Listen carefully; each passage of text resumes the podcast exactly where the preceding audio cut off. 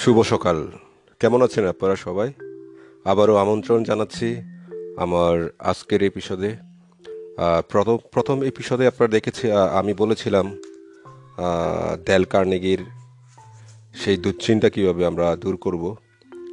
আজকে এই এপিসোডে আমরা আলোচনা করব, দুশ্চিন্তার ভার কখনো বইবেন না। টপিকটা হবে, দুশ্চিন্তার ভার কখনো বইবেন না। তো শুরু করা যাক। এই নাটকীয় কাহিনীটি আমৃত্যু আমার মনে থাকবে। নিউ জার্সির রবার্ট মুর এটা আমাকে বলেছিলেন। তিনি যা বলেছিলেন সেটা এইরকম, উনিশশো পঁয়তাল্লিশ সালের মার্চ মাসে আমি আমার জীবনের সবচেয়ে বড় শিক্ষা পাই। ইন্দোচীনের উপকূলে কিছু দূরে পানির দুইশো ছিয়াত্তর ফিট নিচে আমার এটা শিক্ষা লাভ হয়। এম এস ভায়া তিনশো আঠারো নামে একটা যুবজাহাজের অষ্টাশি জনের মধ্যে আমি ছিলাম একজন। আমরা রাডারের আবিষ্কার করি, ছোট্ট একটা জাপানি জাহাজ আমাদের দিকে আছে। সকাল হওয়ার মুখে আমরা সেটা আক্রমণের জন্য ডুব মেরে তৈরি হলাম। পেরিস্কোপের মধ্যে দিয়ে দেখলাম একটা জাপানি ডেস্ট্রয়ার, একটা ট্যাঙ্কার আর মাইন ফেলা জাহাজও আছে। আমরা তর, তিনটে টর্পেডো ছুড়লাম, কিন্তু কোনোটাই লাগল না।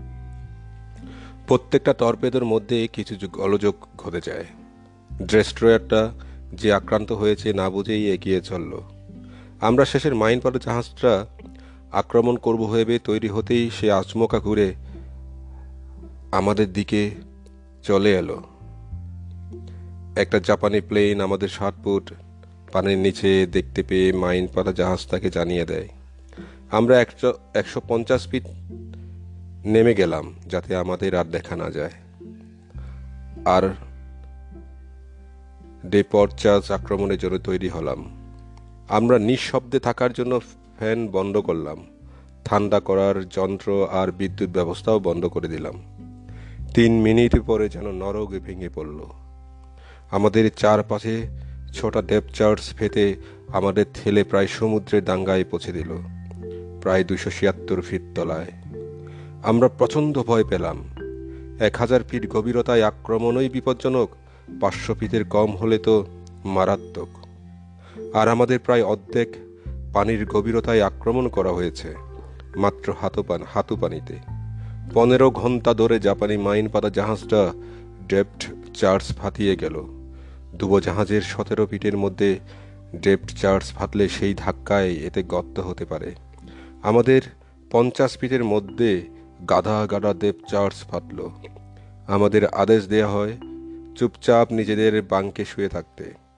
আমি এমনই ভয় পেয়ে যাই যে শ্বাসকষ্ট শুরু হয়।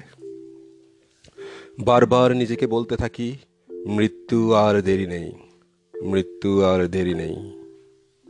পাখা আর ঠান্ডা, ঠান্ডার যন্ত্র বন্ধ থাকায় ভিতরে তাপ আর একশো ডিগ্রি দাঁড়ায় আরও একশো ডিগ্রি দাঁড়ায়। তা সত্ত্বেও আমার এমনই শীত লাগতে থাকে যে একটা সোয়েটার আর একটা জ্যাকেট পরেও শীতে ধর করে কেঁপে চলি। আমার দাঁতে দাঁত লেগে যায়। আক্রমণ প্রায় পনেরো ঘণ্টা চলল। তার মরে তারপরে আচমকা বন্ধ হয়ে যায়। আপাত দৃষ্টিতে বোঝা গেল জাপানিদের ডেপচার্স নিঃশেষ হওয়াতেই আম, তারা চলে গেছে। ওই পনেরো ঘণ্টা আমার কাছে পনেরো কোটি বছর বলেই মনে হয়েছিল। আমার সারা জীবনের ঘটনাগুলো চোখের সামনে ফুটে উঠেছিল। সারা জীবনে যত খারাপ কাজ করেছি আর সামান্য ব্যাপারে যে দুশ্চিন্তা করেছি, তাই ভাবতে লাগলাম। নৌবাহিনীতে যোগদানের আগে আমি একটা ব্যাংকের কেরানি ছিলাম। কম মাইনে, দীর্ঘ সময়, ভবিষ্যতের ক্ষীণ উন্নতির আশা সম্পর্কে দুশ্চিন্তা করতাম। নিজস্ব একটা বাড়ি ছিল না বলেও ভাবতাম। নতুন গাড়ি আর স্ত্রীকে ভালো পোশাক কিনে দিতে পারতাম না বলেও ভাবতাম। আমার বসের সম্বন্ধে কত কথা ভাবতাম, কী রকম তাকে ঘৃণাও করতাম। ভাবলাম রাতে ক্লান্ত হয়ে বাড়ি ফিরে স্ত্রীর সঙ্গে কি সামান্য বিষয় নিয়ে ঝগড়া করতাম। আমার কপালে গাড়ি দুর্ঘটনার ঘটা একটা কাটার দাগ দিয়েও কত ভাবতাম সেটাও মনে পড়ে। বহু বছর আগে এসব দুশ্চিন্তা কত বিরাতই না মনে হতো। কিন্তু আমার চারিদিকে যখন দেব চার্জ পড়ছে আর আমাকে স্বর্গে নিয়ে যাওয়ার জন্য বন্দোবস্ত হচ্ছে, তখন সেগুলো কতই না তুচ্ছে মনে হলো। আমি শপথ নিলাম, এবার যদি বেঁচে উঠি, আবার সূর্যের আলো দেখতে পাই, তাহলে আর কখনো দুশ্চিন্তা করব না কখনো না। সিরাকিউজ বিশ্ববিদ্যালয়ের চার বছর অধ্যয়ন করে যা শিখিনি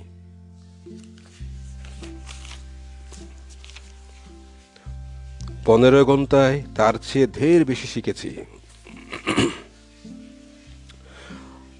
আমরা অনেক ক্ষেত্রে বড় বড় বিপদগুলি বেশ সাহসের সঙ্গেই প্রতিরোধ করতে পারি, কিন্তু সামান্য জিনিস নিয়েই আমরা ভেঙে পড়ি। এই প্রসঙ্গে স্যামুয়েল পিপস তার ডায়েরিতে বর্ণনা করেছেন কীভাবে তিনি লন্ডনে সার হ্যারিবেনের মাথা কেটে ফেলতে গেছেন। তিনি তখন তার জীবন ভিক্ষা করেননি। তিনি ঘাতককে শুধু বলেছিলেন, তার ঘাড়ের উপর একটা খুব যন্ত্রণাদায়ক ফোড়া আছে, সেটার উপর যেন খাড়ার ঘা না পড়ে। ঠিক এমনই প্রমাণ পান অ্যাডমিরাল বার্ট মেরু প্রদেশের প্রচণ্ড ঠান্ডায়। তিনি বলেন, মানুষ বড় বড় বিপদের চেয়ে ছোটোখাটো বিপদের নিয়েই বেশি চিন্তা করে।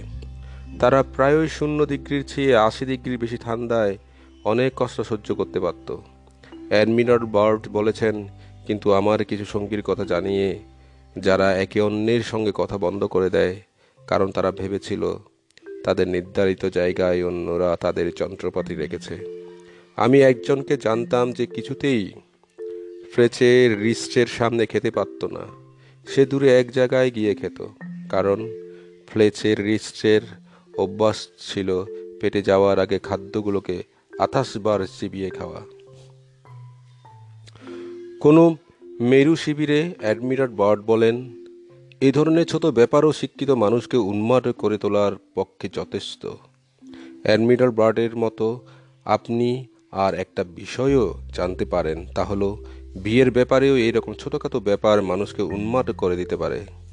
এটাই বিশেষজ্ঞরা বলে থাকেন, উদাহরণ হিসেবে শিকাগোর জোসেফ সেবাটের কথাই ধরুন।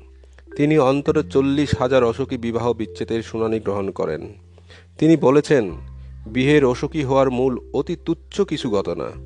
নিউ ইয়র্কের ডিস্ট্রিক্ট অ্যাটর্নি ফ্রাঙ্ক এস বোগানু বলেছেন, আমাদের ফৌজদারি আদালতের অর্ধেক মামলাই অতি তুচ্ছ কারণে ঘটে। বাথরুমে মারপিট গার্হস্থ কলহ, অপমানকর, কোনো মন্তব্য ইত্যাদি। কোনো খারাপ কাজ, এইসব তুচ্ছ ব্যাপার থেকেই মারামারি আর খুন জখম গতে যায়। আমাদের মধ্যে সামান্য কেউই বড় কোনো কারণে আঘাত পায়। তুচ্ছ কোনো কারণে আমাদের অহমিকার আঘাত লাগে। এলিনর রুসবেল্টের যখন সবে বিয়ে হয়, তিনি অনেকদিন চিন্তায় ছিলেন, কারণ তার রাঁধুনি অতি বাজে রান্না করত মিসেস রুজবেল্ট বলেছেন, ব্যাপারটা আজ ঘটলে আমি গ্রাহ্যই করতাম না। এটাই সবচেয়ে ভালো। এমনকি ক্যাটরিন ডি গ্রেটও চরম কর্তৃত্ব পরায়ণা হয়েও পাচক রান্না খারাপ করলে হেসে উড়িয়ে দিতেন। দিসেরেলি বলেছিলেন জীবন ছোট বলেই এত মহান। একটি পত্রিকার আন্দ্রে মারোয়া বলেন, এই কথা কথি আমাকে বহু কষ্টকর অবস্থা থেকে মুক্ত করেছে। যেসব ব্যাপার ভুলে যাওয়া দরকার, এমন ছোটোখাটো ব্যাপারই আমাদের পীড়ন করে। আমরা যে এই পৃথিবীতে আছি, ক বছর বা আমরা বেঁচে থাকব? এরই মধ্যে আমরা কত তুচ্ছ বিষয় দুশ্চিন্তা করি এবং এক বছরের মধ্যে আমরা তা ভুলে যাব? না, আসুন আমরা আমাদের জীবন ভালো কাজের মধ্যে নিয়ে সার্থক করে তুলি, কারণ জীবন ছোট বলেই তো এত মহান। রুডিয়ার্ট কিপলিংয়ের মতো বিখ্যাত মানুষও কথা ভুলে গিয়েছে, বল, গিয়েছিলেন। ফল কি হলো? তিনি আর তার শ্যালক ভারমন ইতিহাসেই বিখ্যাত মামলায় জড়িয়ে পড়েন। এই ব্যাপারটা এতই বিখ্যাত হয়ে ওঠে যে একটা বইও লেখা হয়, যার নাম রুডিয়ার্ট কিপলিংয়ের ভারমন বিবাদ। ব্যাপারটা ছিল এইরকম, কিপলিং ভারমনদের একটি মেয়ে ক্যারোলিন বেলেস্টিয়ারকে বিয়ে করেন। তিনি ব্র্যাটল ভোরতে চমৎকার একটা বাড়ি বানান। সেখানেই বরাবর থাকবেন বলে। তার শালা বিটি ব্যালেস্টিয়ারের সঙ্গে কিপলিংয়ে দারুণ বন্ধুত্ব হয়। তারা একসঙ্গে কাজকর্ম আর খেলাধুলা করতেন। কিপলিং শালার কাছ থেকে কিছু জমি কেনেন। তাতে ব্যবস্থা থাকে ব্যালেস্টিয়ার প্রতি বছর সেখান থেকে খড় কেঁদে নেবেন। একদিন ব্যালেস্টিয়া দেখলেন কিপলিং এই মাতে ফুলের বাগান তৈরি করছেন। তার রক্ত গরম হয়ে গেল আর তাই তিনি চোটপাত করতে লাগলেন। কিপলিংও জবাব দিলেন, সারা ভারমন গরম হয়ে গেল। এরপর একদিন কিপলিং সাইকেল চড়ছিলেন। তখন তার শালা একটা গাড়িয়ে এবং কিছু ঘোড়া নিয়ে এমন আচমকা হাজির হলেন যে কিপলিং প্রায় পরেই গেলেন। আর সেই কিপলিংই যিনি লিখেছেন, তোমার চারপাশের লোক যখন মাথা খারাপ করে, তার জন্য তোমাকে দোষ দেয়, তখন তোমার মাথা ঠিক রাখার ক্ষমতা থাকা চায় তিনি স্বয়ং মাথা খারাপ করে বসলেন, তিনি শালাকে গ্রেপ্তারের জন্য পুলিশকে জানালেন। একটা দারুণ মামলা চলল, নানা শহর থেকে বহু সাংবাদিক এলেন, সারা পৃথিবীতে তা রাষ্ট্র হলো। কিন্তু সমাধান হলো না। এরপরে কিপলিং এবং তার স্ত্রী আর আমেরিকায় থাকা সম্ভব না হওয়ায় তারা সেখান থেকে চিরকালের জন্য দেশ ত্যাগ করেন। ব্যাপারটা কিন্তু নেহাতই সামান্য এক বোঝা খর চব্বিশশো বছর আগে পেরিক্লিস বলেন, থামুন ভদ্র মহোদয়েরা, আমরা সামান্য বিষয় নিয়ে বড় সময় নষ্ট করছি। সত্যি, আমরা তাই করি। কলোরাডোর লং পাহাড়ের গায়ে এক বিশাল গাছের ধ্বংসা বসে আছে। প্রকৃতি বিজ্ঞানীরা বলেন গাছটা চারশো বছর বেঁচে ছিল। কলম্বাস যখন যান, সালভাডোরে নামেন এই গাছটি, তখন শিশু আর প্লিমাউটে যখন ওই উপনিবেশিকেরা আসে, তখন সেটা অর্ধেক বড় হয়। ওই গাছটির উপর চোদ্দবার বাজ পড়ে, এবং কত যে তুষার ঝড় বয়ে গেছে তাও তার কিছুই হয়নি। অবশেষে এক ঝাঁক মৌমাছি গাছটিকে একেবারে শুইয়ে দেয়। এই সব পোকারা গাছটির ভিতরে সব শক্তি কুড়ে কুড়ে খেয়ে নেয়। এই বিশাল অরণ্যের দত্ত যে বয়সের ভারে ভেঙে পড়েনি, বজ্র যাকে শেষ করতে পারেনি, সে কিনা সামান্য পোকার আক্রমণে শেষ হয়ে গেল? যে পোকাকে মানুষ আঙ্গুলে টিপে মারতে পারে। আমরাও ওই অরণ্য দত্তের মতো যুদ্ধ করছি নাকি? আমরা জীবন যুদ্ধের ঝড়, ঝাপটা আর হিমবাহের ধাক্কা অনেকটা সহ্য করতে পারে কি? কিন্তু ছোট ছোট দুশ্চিন্তা আর যা আমরা দু আঙ্গুলে মারতে পারি, তারই কাছে হেরে যায়। আবারও পড়ছি এই লাইনটা। আমরা ওই অরণ্য দত্তের মতো যুদ্ধ করছি, নাকি? আমরা জীবন যুদ্ধের বড় ঝড়, জাপ্তা আর হিমবাহের ধাক্কা অনেকটা সহ্য করতে পারি। কিন্তু ছোট ছোট দুশ্চিন্তা যা আমরা দু আঙ্গুলে মারতে পারি, তারই কাছে হেরে যায়। কয়েক বছর আগে আমি উইওমিংয়ের ট্রেইন ন্যাশনাল পার্কের মধ্যে দিয়ে ভ্রমণ করছিলাম। সঙ্গে ছিলেন উইওমিংয়ের চার্লস সিপ্রেট।